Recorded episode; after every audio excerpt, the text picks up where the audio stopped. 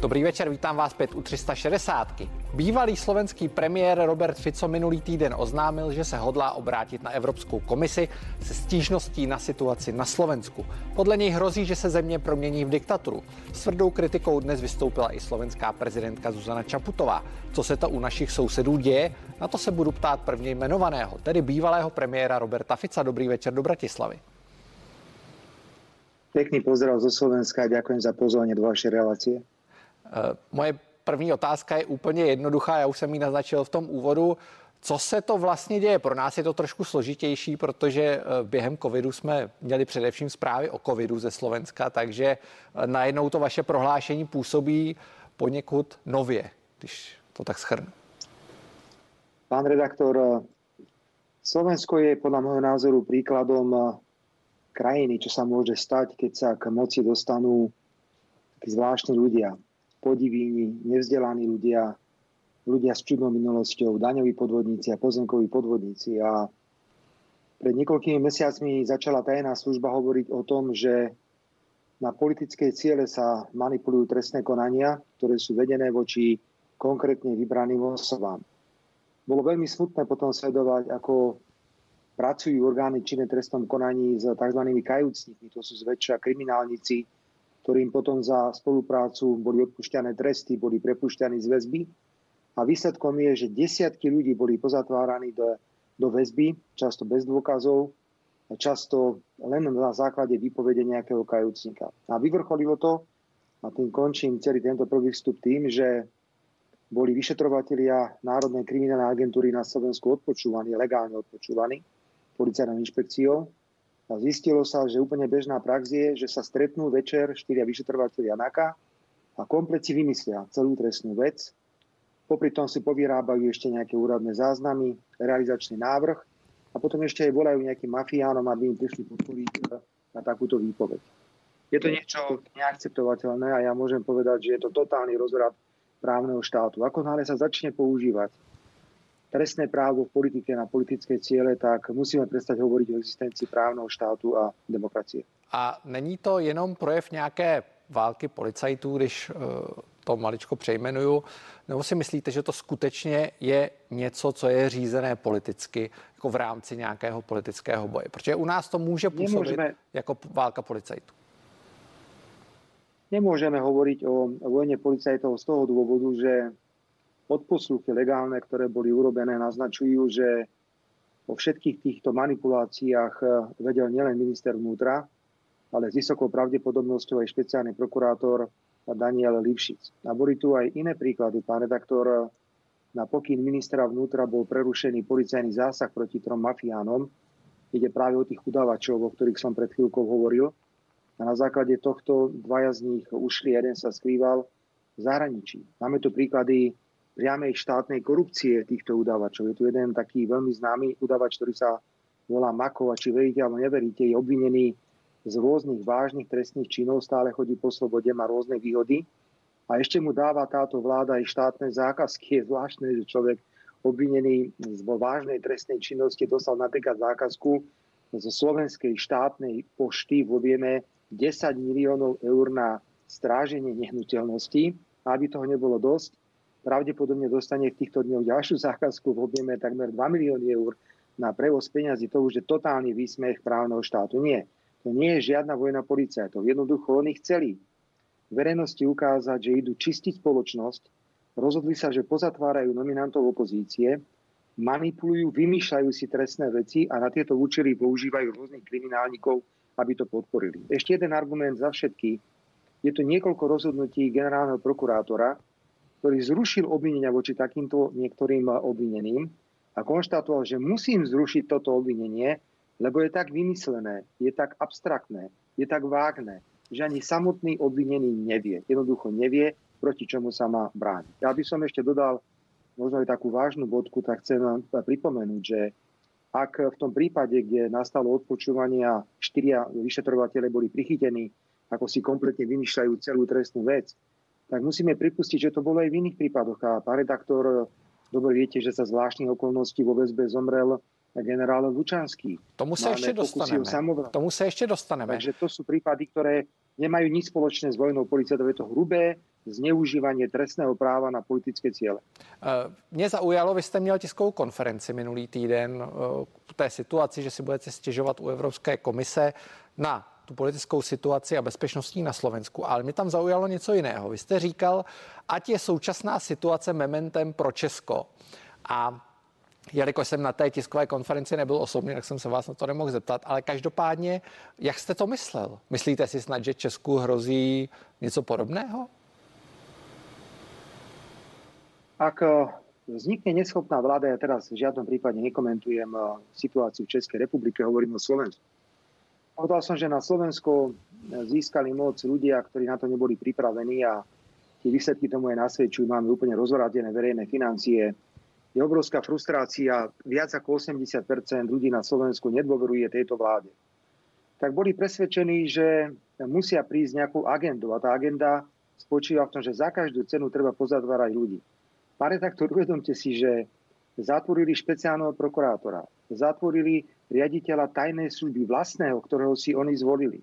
Zatvorili dvoch prezidentov policajného zboru, z toho jeden, ako som povedal, za záhadných okolností zomrel vo výkone väzby pozatvárali sudcov, pozatvárali rôznych významných funkcií, alebo chcú ukázať, akože s niečím bojujú. Ale zdá sa, že to je komplet celé vymyslené, narafičené, pretože ak sú pri moci ľudia, ktorí nevedia, že trestné právo sa nemôže používať v boji v politike. Ak sú ľudia, ktorí nie sú pripravení a nevzdelaní, tak môže prísť takáto tragédia. Čiže nech je Slovensko momentom pre každú krajinu, ak takíto ľudia sa dostanú eh, k moci, pretože jediné, čo budú robiť, a budú používať trestné právo, aby sa zbavili svojich politických oponentov. Niektoré prípady zachádzajú tak ďaleko, že majú porovnanie, je to veľmi vážna vec, čo teraz poviem, za 50 rokmi minulého storočia. Pravdepodobne mne viete, že som profesionálne pôsobil a pôsobím v oblasti ľudských práv a trestného práva, takže viem, o čom hovorím. Já se přesunu do dnešního dne od té minulé konference. Dnes pre, slovenská prezidentka Zuzana Čaputová měla projev, kde byla taky poměrně ostrá, byť vy s ní máte určité neschody, k tomu se hned dostaneme. A říkala, celková politická debata klesla na úroveň, kde nikdy nebola. Práca s klamstvom, selži, vulgarizmy, osobné útoky už se stávají štandardom. Eh, mě zaujalo, že vy jste se v pondělí, včera, se slovenskou prezidentkou potkal a slovenská média, aspoň tak, jak jsem je četl, eh, říkala, že vám domlouvala. Tak mě by vlastně zajímalo, o čem jste se spolu bavili. Predovšetkým chcem potvrdiť, že to stretnutie bolo na základe pozvania pani prezidentky. Pani prezidentka chcela hovoriť o aktuálnej politickej situácii, ale ja som prislúbil, že nie je vhodné komentovať stretnutie medzi štyrmi očami, preto som včera komentoval iba to, čo som ja pani prezidentke povedal. Ale dnes už môžem povedať viac, pretože som si vypočul dnešné vystúpenie prezidentky Slovenskej republiky. Pri všetkej úcte k prezidentskému úradu ja rešpektujem, že pani prezidentka bola zvolená v priamej voľbe. My si myslíme, že prezidentka je súčasťou vládnej koalície. Pani prezidentka vie o všetkom. 10. maja sa stretla na jednom tajnom stretnutí na pôde tajnej služby, kde dostala informáciu o manipuláciách s trestnými konaniami, pretože toto hovorila tajná služba už niekoľko mesiacov. A tajná služba rovnako hovorila, že má procesne zadokumentované dôkazy, ktoré sú okamžite použiteľné v trestnom konaní.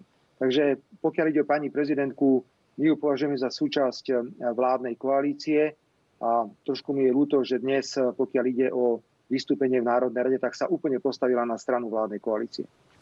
Vy Každopádně slovenská média říkají, že ona si vás pozvala i proto, že jste říkal, že ta situace už je tak špatná, že v říjnu a v listopadu se mohou objevit nějaké protesty eh, nebo nějaké občanské neposlušnosti, nebudeme říkat nepokoje, eh, se kterými vy máte něco společného. Je to, je to skutečně tak? Hm. Bol by som nerád, keby som bol vnímaný ako hlavné zlo na Slovensku, ale...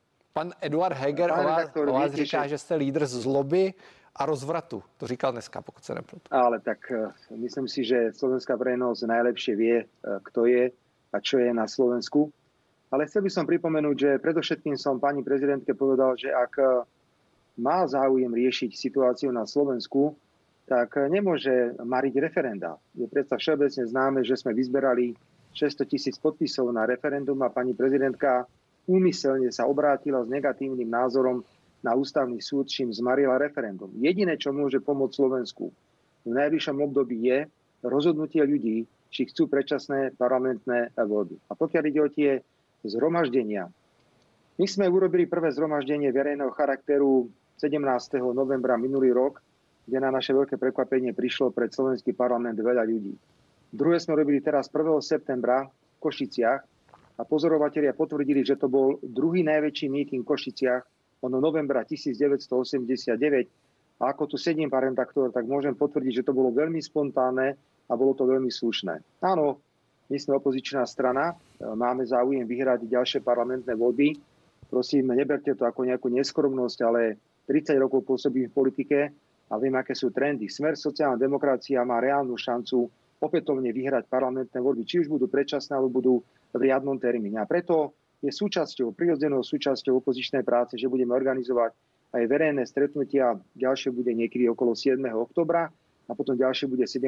novembra. Áno, pôjdeme aj touto cestou. My sme razantná ľavicová opozičná strana, ktorá musí reagovať na to, čo dnes na Slovensku vidí. Pán redaktor, predsa nie je možné, že dnes v parlamente vystúpila pani prezidentka, ešte raz opakujem so všetkou úctou k úradu prezidentskému, a ona ani jedným slovom nespomenula, v akom stave sú verejné financie na Slovensku. A pritom Európska únia to hovorí.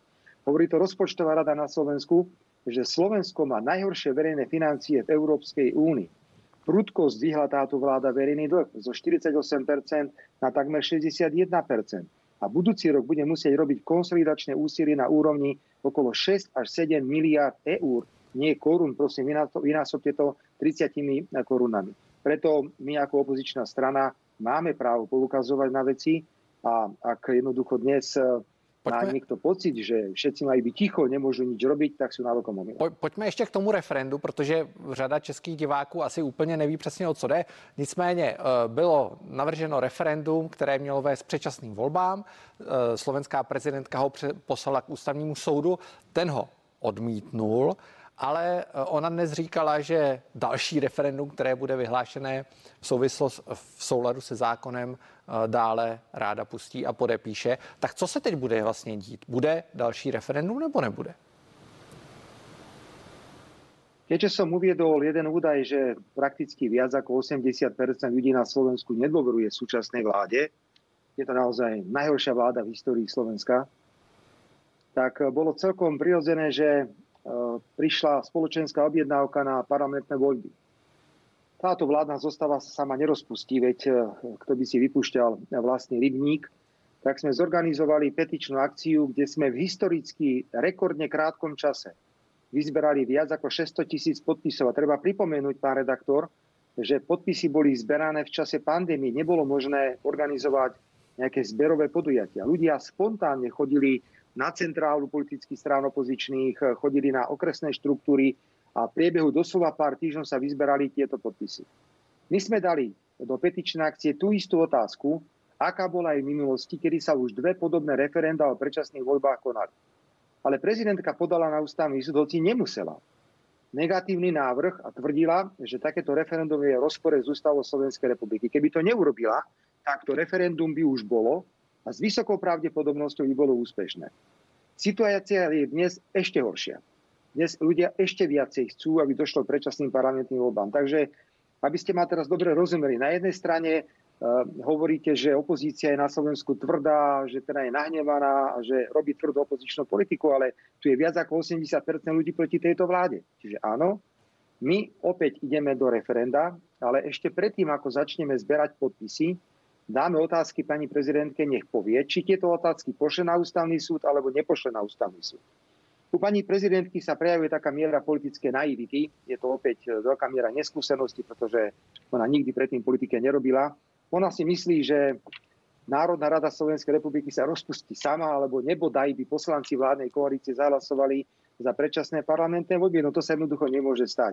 Čiže tam, kde zlyhávajú formy demokracie v Národnej rade, teda zastupiteľské, my siahame po priamých formách demokracie, ktoré máme upravené v Ústave Slovenskej republiky. U nás už bolo niekoľko referend. Áno, je pravda, že to najúspešnejšie bolo referendum o vstupe Slovenska do Európskej únie. Ale je taká atmosféra na Slovensku, že som presvedčený, že keď referendum bude, tak referendum bude úspešné. Čo bude praxi znamenať, že Slovensko bude mať predčasné parlamentné voľby. Dodám ešte... Pojďme, pojďme, pojďme, pojďme, pojďme k té... Ano. Po, tomu se ještě určitě dostaneme, pojďme, ještě máme celkem dost času.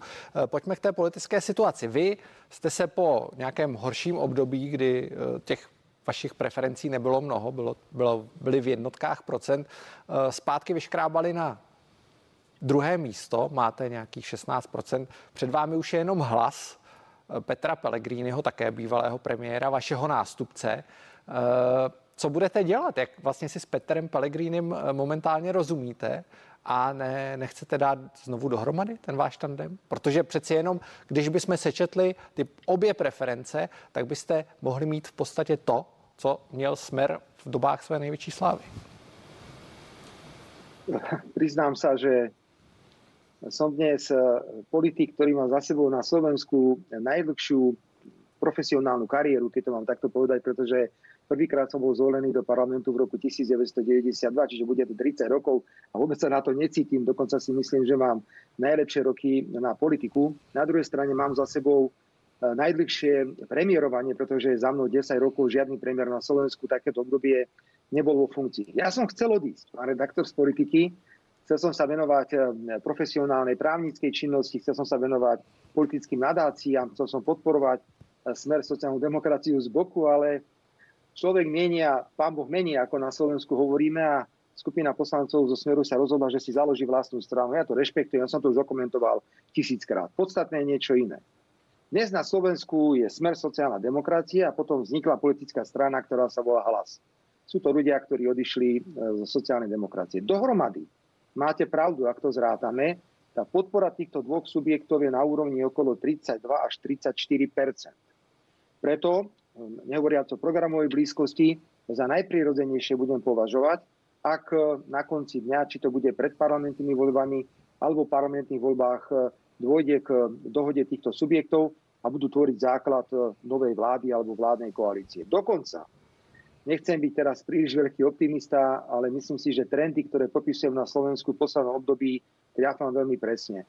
Situácia je tak zlá na Slovensku, pán reaktor, ja to ešte raz opakujem, situácia je tak zlá na Slovensku, že sa môže opakovať to, čo sa udialo v roku 2012, keď Smer sociálna demokracia vyhral so 44%. Dohromady Smer sociálna demokracia hlas môžu, ak sa takto bude vyvíjať situácia ďalej na Slovensku, dosiahnuť výsledok, ktorý bude postačovať na to, aby sám alebo tento blok postavil e, novú vládu. Je to tak zlé na Slovensku. Hovorí se také o tom, některá slovenská média, že tím vaším přirozeným spojencem není jenom hlas, ale mohla by to být i Slovenská národná strana, se kterou vy už jste v minulosti eh, seděl ve vládě, by třeba v Bruselu to nevyvolávalo úplně velké nadšení. Tak je i taková varianta ve hře? Pán redaktor, využijem túto príležitosť a chcem povedať, že ja nechcem mať zo sociálnej demokracie na Slovensku bruselskú sociálnu demokraciu. Prepačte, poviem to veľmi otvorene, ale Nemôže byť e, na prvom mieste agenda homosexuálov alebo možno agenda, ktorá je typická pre bruselských hlavičiarov. Slovenská sociálna demokracia je sociálna demokracia, ktorá sa chce predovšetkým venovať e, chlebovým témam. Ja niekedy hovorím o rustikálnej sociálnej demokracii na Slovensku, tak preto, viete, na jednej strane mám veľký záujem spolupracovať so stranou európskych socialistov. Sme súčasťou tejto medzinárodnej politickej štruktúry. Mám výborné vzťahy s vedením tejto strany. A na druhej strane Ľudia na Slovensku volia vládu, nie bruselskí úradníci. Ja predsa nemôžem pozerať na to, čo hovorí bruselský úradník, či sa mu páči nejaká politická strana alebo nepáči. So Slovenskou národnou stranou má smer dobré skúsenosti. Prvýkrát sme boli vo vláde v rokoch 2006 až 2010, kedy sme v roku 2010 dostali ešte viacej percent ako v roku 2006. No a potom to bola historická vláda 2016 až 2020, kedy sa mi podarilo za stôl posadiť prvýkrát v histórii slovenských moderných politických dejín. Slovenskú národnú stranu spoločne s politickou stranou, ktorá zastupuje záujmy maďarskej národnostnej menšiny. My máme dobré skúsenosti a pokiaľ by Slovenská národná strana prekročila 5% hranicu, nepochybne by patrila e, do tej skupiny strán o spoluprácu, s ktorými by sme mali mať záujem. Ale nikdy som sa nevyjadroval, mám dve zásady k prieskumom verejnej mienky a nevyjadrujem sa k možnej povolebnej spolupráci. Každá strana, ktorá získa viac ako 5 má právo sadnúť si za okrúhly stôl a rokovať o zostavení vlády. Ak niekto tvrdí, že takáto strana tam nemôže sedieť, nech urobí procedúru a nech takúto stranu zakáže a vylúči zo slovenského politického systému. Ja som v tomto jednoznačný a budem jednoznačný, preto situácia na Slovensku praje dnes opozičnej politike, pretože to, čo vidíme, to sú neuveriteľné veci. Pán redaktor, to si vy neviete ani predstaviť, čoho sú títo ľudia schopní, pokiaľ ide o trestné právo. Teraz sme svedkami súdneho procesu, iba jeden príklad, tak dovolíte, kde dostal bývalý špeciálny prokurátor, ktorý bol zadržaný a vzatý do väzby ako špeciálny prokurátor, dostal 14 rokov za kompletne vymyslenú vec na prvom stupňovom súde. Obhajoba žiadala 70 dôkazov v prospech tohto prokurátora vykonať. Sudkynia ani jeden dôkaz nepripustila, ani jeden dôkaz nepripustila. Celé odsúdenie prvostupňové tohto človeka je postavené na kajúcnikovi, udavačovi, ktorý je podozrivý zo všetkých možných trestných činov, beha si po slobode, ako som povedal, ešte aj korumpovaný štátov, lebo dostáva zákazky na vy, zráženie budov. Vy nepochybně, nepochybně mluvíte o, o bývalém speciálním prokurátorovi Dušanu Kovačíkovi. A tam, ano, tam, směř, tam směřuje ta moje další otázka. Kdybyste se dostal znovu k moci, stal se znovu premiérem, nebo byste zasedl ve vládě, to už je v podstatě jedno. Uh, usiloval byste o to, aby tito lidé, kteří byli odsouzeni, včetně Dušana Kováčika, uh, dostali, nebo amnestii, byli amnestováni? Nie, nie, nie. Pán redaktor, na to musia byť e, normálne procedúry. My sme jednoducho presvedčení a vidíme to, pretože boli už prípady, kde generálna prokurátora, ako som povedal, zrušila obvinenia, lebo boli tak abstraktné a vymyslené, že obvinený ani nevedel, voči čomu sa má brániť. A to teraz citujem z rozhodnutia generálnej prokuratúry. A môžem uviezť ďalšie príklady. Ani jeden prípad človeka, ktorý dnes sedí vo výkone väzby, len na základe výpovede kajúcnika nie je udržateľný. A buď to budú odvolacie súdy, alebo veríme, to bude ústavný súd alebo medzinárodné inštitúcie, ktoré to musia vyriešiť. Bolo by veľmi zlé, keby niekto uvažoval v budúcnosti, že bude takéto prípady riešiť mimoriadnými prostriedkami, ako sú amnestie, hoci chcem pripomenúť, že prezident Slovenskej republiky má veľmi obmedzené možnosti, pokiaľ ide o využiť amnestiu, milosť, zmiernenie trestu alebo zahľadenie odsudenia. Tieto možnosti boli výrazne zúžené e, vzhľadom na minulosť. Pamätáte sa, boli tu určité prípady, kedy rozhodoval s právomocami prezidenta bývalý predseda vlády pán Mečiar a to vyvolalo potom potrebu reagovať e, a obmedziť právomoci prezidenta. My sme sa teraz obrátili na Európsku komisiu. Ale to nie je akože nejaký žalobný list. Podľa zmluvy Európskej únie, pokiaľ sú porušované hodnoty, na ktorých Európska únia stojí, ako je právny štát a ľudské práva, tak Európska komisia môže dať podnet na Európsku radu, aby Európska rada konala voči tej vláde, ktorá porušuje ľudské práva a právny štát. My sme doručili oficiálny podnet na Európsku komisiu a žiadame komisiu, aby sa zaoberala situáciou na Slovensku. Pretože to, čo tu dnes vidíme, je totálny rozvrat právneho štátu. Pán redaktor, tu sedia desiatky ľudí vo výkone väzby, niektorí viac až ako rok. Ale väčšinou sú to všetko prípady postavené na výpovediach kajúcnikov a udávačov. Toto by sa v Českej republike nikdy nemohlo stať. A stalo sa to na Slovensku len preto, len preto, lebo sa dostali k moci takí ľudia, ako sa dostali. A ešte jednu poznámku. Viete si predstaviť, pán redaktor, že Národná rada Slovenskej republiky parlament zvolil za špeciálneho prokurátora človeka, ktorý je právoplatne odsudený za zabitie človeka. Daniel Lipšic bol zvolený za špeciálneho prokurátora a ešte teraz stále ako špeciálny prokurátor je v podmienke, lebo zabil človeka na priechode tak, prechodcov. No toto je Slovensko roku 2021. Není, ja sa na to nebudem pozerať a preto budeme konať. Není trošku rozpor v tom, že vy říkáte, že se obracíte na Evropskou komisi na jedné straně a pak na druhé straně říkáte, že nechcete diktát bruselských úředníků? Pokiaľ ide o Európsku komisiu, predsa tu máme mechanizmy. Ja uznávam jurisdikciu Európskeho súdu pre ľudské práva, Európskeho súdu, ktorý pôsobí v rámci Rady Európy. Nož ale ak sme svedkami toho, že sa tu zadržujú ráno, teatrálne sa vykopávajú dvere ľuďom, média sú tam často skôr, ako tam prídu policajti, vidíme, ako tí ľudia potom sú odvážaní do výkonu väzby, sú tam niekedy rok, u niektorých sa nerobia žiadne procesné úkony, tak snáď máme právo sa obrátiť na inštitúcie, ak sme súčasťou Európskej únie. Ale my sa predovšetkým spoliehame na to, že to budú e, vnútroštátne domáce súdne orgány, ja som spomenul odvolacie orgány, ústavný súd a potom, keď to nebude fungovať, musia ísť ľudia, ktorí sa cítia postihnutí až na úroveň Európskeho súdu e, pre ľudské práva. Pojďme do Česka. My nás čekají volby už za nějakých devět dní. E, sledujete tu politickou situaci v Česku? Vaše sesterská sociální demokracie Jana Hamáčka Eh, bojuje tak trošku o přežití. Sledujete tu situaci? Budete, počítáte s tím, že mu nějak vyjádříte podporu? My sme mali tradíciu a verím, že tá tradícia bude pokračovať aj ďalej si vzájomne pomáhať eh, v kampaniách a boli situácie, keď ja som bol v Českej republike, boli situácie, keď predstavitelia Českej sociálnej demokracie eh, boli na Slovensku. Ja môžem len držať palce, ale nemôžem si dovoliť, ja to nikdy nerobím, komentovať situáciu v inej krajine. Môžem akurát tak povedať, že pre Boha voliči Českej republike, pozrite sa, čo sa deje na Slovensku a nedovolte, aby taká katastrofa mohla nastať aj u vás. Eh, pojďme ještě k té Evropské komisi. Eh, jaká byla ta reakce, když jste si stěžovali? Já jsem zaznamenal některé reakce europoslanců, kteří byli pohoršeni, že si, že si stěžujete na standardní demokratickou zemi. Jaké jste měl reakce na, na to svoje vystoupení a na tu svoji stížnost? Pokiaľ ide o Brusel, poznajú ma aj predstavitelia v Bruseli, aj poslanci Európskeho parlamentu, že ja si nedávam servítky pred ústa, keď chcem povedať svoj názor. Môžem uvieť jeden príklad, keď som ako predseda vlády navštívil socialistov, teda poslancov Európskeho parlamentu eh, socialistických, tak eh, vystúpila jedna holandská poslankyňa a povedala, že bude mi veriť, že som ľavičiar, lebo som hovoril o zákonníku práce, hovoril som o minimálnej mzde, hovoril som o sociálnych veciach, pretože my sme výrazne posunuli sociálny štát dopredu, aj preto mal smer sociálna demokracia stále dobré výsledky. Tak mi povedala, že mi bude veriť, že som lavičiar len vtedy, keď sa postavím na čelo pochodu homosexuálov a transexuálov v Bratislave, tak tedy som pochopil, že taďal to jednoducho cesta asi nejde. Pokiaľ ide o postoj k tomu, čo som urobil.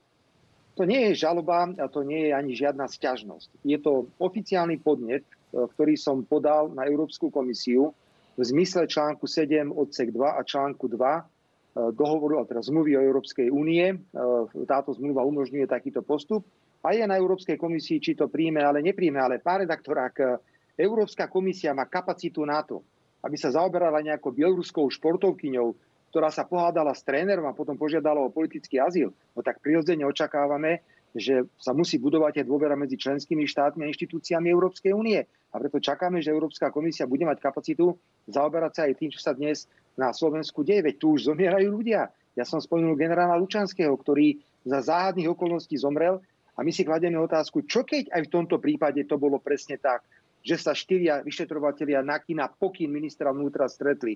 Vymysleli si komplet celé trestné stíhanie voči tomuto človeku. Potom zavolali vontrom mafiánov, udavačom a títo podporili svojimi udavackými výpovediami. Predsa takto nemôže fungovať právny štát v 21. storočí.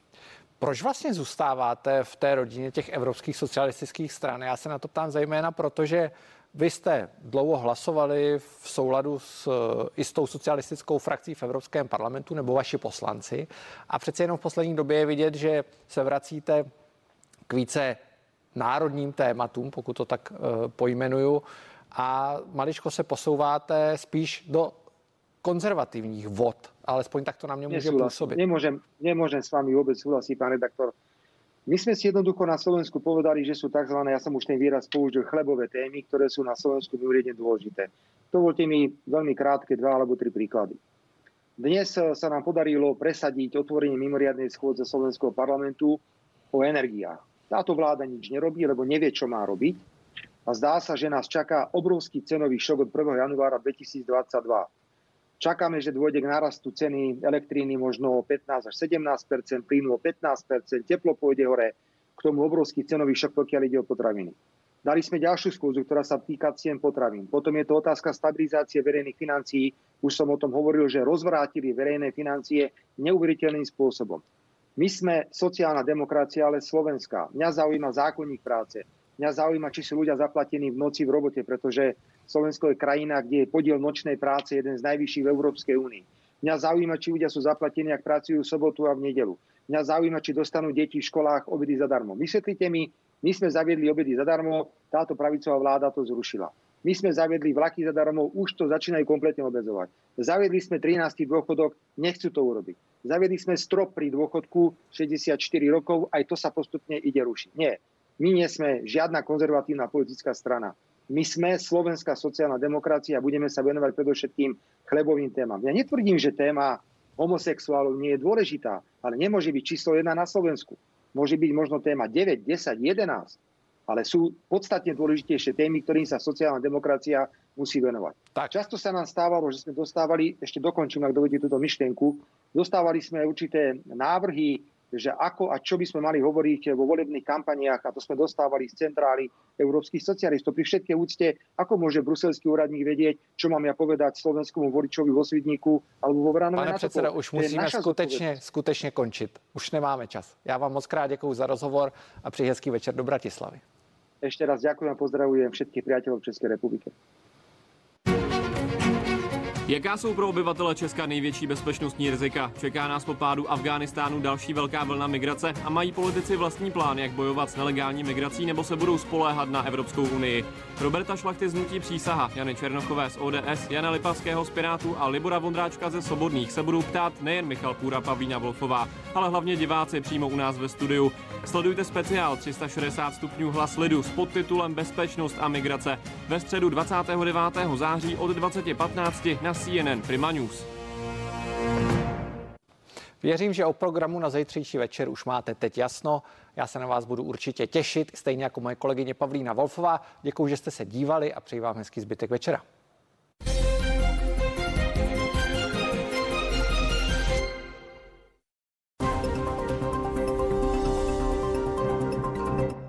Nový den, to je ranní spravodajský blok na CNN Prima News, který vás každé